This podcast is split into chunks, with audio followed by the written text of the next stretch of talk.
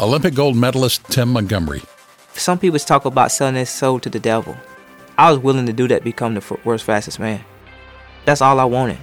If I would have crossed the finish line and died, I'd have been happy with that. What's a man to do when every dream he's chased comes true?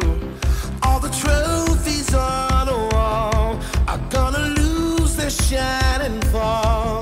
Tim Montgomery was willing to do just about anything to be the world's fastest man. And he lost everything. But he would eventually find the true satisfaction he'd been looking for. Tim is our guest on this episode of GPS God, People, Stories. I'm Jim Kirkland. And I'm Phil Fleischman. After Tim shares what he was willing to do in order to set a world record, Billy Graham will share a warning about winning at any cost. Suppose you gained everything that the athletic world has to offer. Is it worth it if you have lost the possibility of fellowship with God? So, what does it mean to have fellowship with God? Well, Billy Graham will explain it later in this episode, or we can tell you right now at findpeacewithgod.net. That's findpeacewithgod.net. GPS. God. People. Stories. All my life, I have participated in something to receive something. Never done it because I really wanted to do it, only to receive something from it. That's been true for Tim Montgomery from an early age. For example, his mom used to take him to church when he was growing up in South Carolina, but Tim only participated in church because he would get toys for memorizing scripture. So the more and more I showed her that I could learn Bible verses to trick her, to make her feel like I'm getting closer to God, so I can get a toy, it followed me for the rest of my life trying to trick God. And Tim's philosophy of doing something just for the reward was actually one of the reasons that he first started running track. I was wanting a Letterman jacket, and I was in junior high, and only seniors could get a Letterman jacket. Well, since we didn't have a middle school track team, I went out for the senior team, and I made it. Having a Letterman jacket in junior high was like the biggest thing ever. That's all I wanted. It may have started that way, but soon Tim was after more than just a Letterman jacket. He went to college at Norfolk State in Virginia and eventually started competing in track at the national level. His specialty was the 100 meter dash. I was world junior record holder at 19 years old. 1996 Silver Medal Atlanta Olympics. 2000 Sydney Olympics gold medals. Tim did not have a relationship with Jesus Christ, but that didn't stop him from praying, especially before a big race. I feel like God played the biggest role in my success because every time I would ask Him for something, either World Junior record, to be part of a 1996 Olympic team, I achieved them all. And I just thought I was the gift to God and not God the gift to me. I was tricking God the whole entire time. Every time I wanted something, I would go to God and say, God, if you just give me this right here today, I will serve you tomorrow. And as soon as tomorrow came, I was back doing something that God didn't have pleasure in. The drinking, the smoking, the partying, and it just carried on.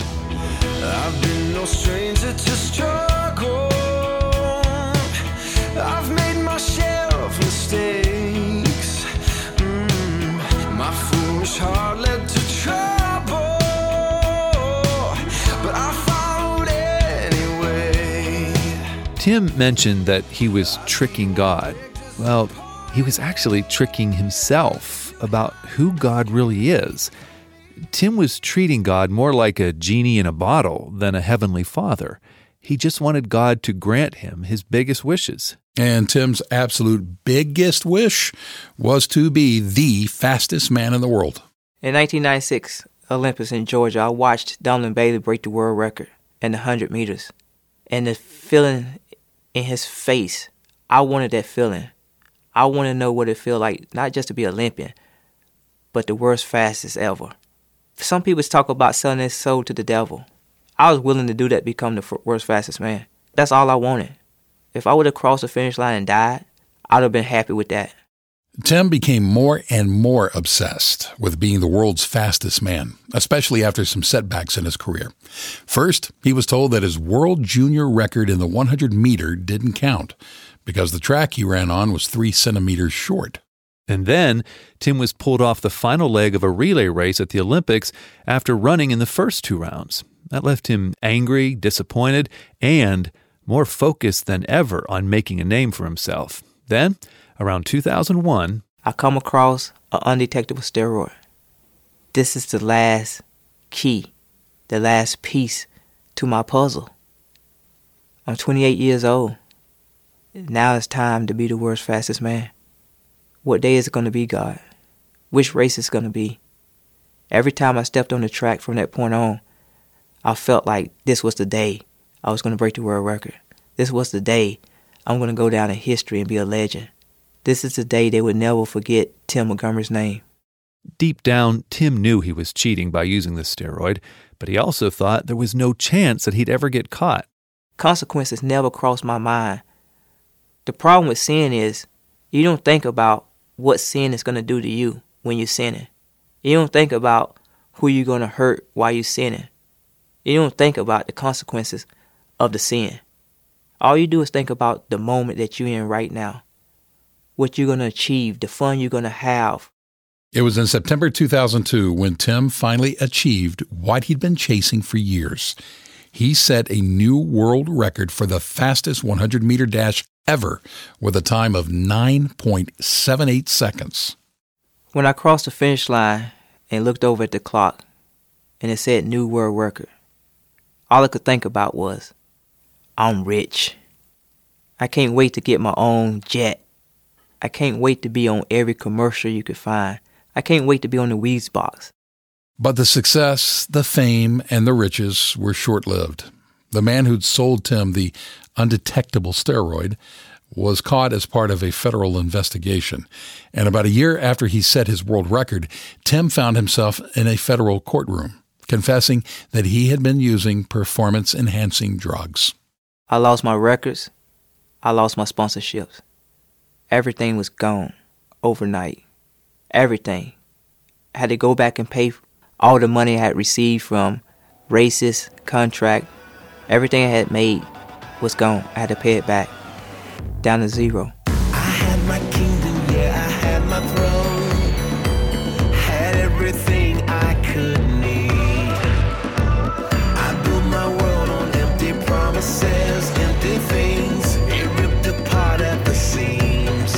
So, with everything falling apart around him and facing a two year suspension, Tim officially retired from track. But he continued lying and cheating his way through life. Eventually, though, his criminal activities caught up to him after a few years. I was convicted of a $5 million check scheme, distribution of heroin, and convicted to eight years and 10 months. And by the grace of God, I served four years and six months. Prison showed Tim just how much he needed God. But first, he had to get through a very dark moment. When they put me in that cell alone, I wanted to end it. So I really tried to commit suicide. I put the sheet around my neck. I pulled as tight as I could. I just couldn't get over the point that I was choking. I fell down and said, God, forgive me. Come into my life. I don't know what else I could do. I don't know what to say at this moment, but I just pray that you come and rescue me. That moment of surrender to Christ was the start of the change in Tim's life. In that cell, I knew I had to go to Jesus to confess and to repent. I was a cheater. I was a liar. Just about every sin you can name, I had committed. And I wanted forgiveness from all. I wanted this pain to go away. Jesus, whatever you can do, please forgive me. Tim says a feeling of peace and joy came over him that he had never ever felt before. It was better than being at the Olympic Games. It was greater than walking around open ceremony. It was greater than being on the podium. The greatest feeling you can ever have is knowing that you don't have to be conform to this world. It was amazing. my desire of being great for me was over. My desire being great for God was greater. And that faith would never, ever, ever turn.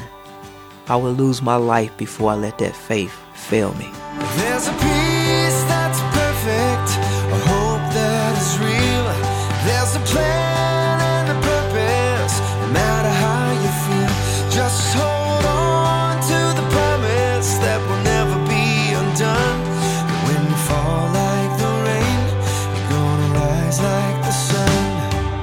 Tim Montgomery had to hit rock bottom before he finally surrendered his life to Jesus Christ. Maybe that's where you are today, feeling like there is nowhere left for you to turn. If that's you, surrender your life to Jesus. He loves you. He can give you a fresh start and forgive every last sin in your life. You can learn more about starting a relationship with Jesus at findpeacewithgod.net. That's findpeacewithgod.net. In just a minute, Tim will rejoin us to share about what his life looks like now that he is out of prison and living life God's way. You're listening to GPS God, People, Stories, a podcast production of the Billy Graham Evangelistic Association. Suppose you gained everything that the athletic world has to offer. Is it worth it if you have lost the possibility of fellowship with God? Billy Graham, The sports researcher Robert Goldman polled 198 world class athletes asking, Would you take a pill that would guarantee a gold medal even if you knew that it would kill you in five years? More than half said they'd do it. In other words, they want athletic success and they want that gold medal more than they want life itself. Is it worth it if you have lost the possibility of fellowship with God? It's not worth paying the price, it's too high. First, there's the high price of sin. Then, secondly, there's the high price of salvation. In some mysterious, wonderful way, God placed upon Christ our sins. And you must respond by repentance. It means that you're willing to turn over your life to Christ, turn over your life to God, and say, Oh God, I need you. I receive you. And then by faith you receive Christ. And the word faith means commitment. You commit your life to Christ as your Savior and your Lord. By the way, there is lots more of these great messages from Billy Graham available to you on the Billy Graham channel. You'll find it on Sirius XM channel 145. It runs through Father's Day, June 17th. And again, you can listen to it on Sirius XM Satellite Radio, channel 145. The message you just heard from Billy Graham was given in 1987 in South Carolina. And that's exactly where our guest on this episode of GPS, Tim Montgomery, hails from. Now that Tim is out of prison, he is using his story and his athletic ability to help others. God has allowed me to coach kids. And it's not always about coaching them as being an athlete, it's about coaching them about being a great person. I may not make you the road runner, but I'm going to make you the best runner that you could be. And through Jesus, it's more than coaching. I'm not just sharing what I have been taught on the track, I'm sharing what Christ has taught within me. It's ministry. Tim's also gotten involved with prison ministry, sharing the gospel with inmates in the same situation he was once in. Tim's story and a few others like it were recently featured in a Billy Graham TV special called Flying Blind. You can watch it at flyingblindvideo.org. That's flyingblindvideo.org. I'm Phil Fleischman. And I'm Jim Kirkland. Thank you very much for listening to GPS God, People, Stories, an outreach of the Billy Graham Evangelistic Association. Always good news.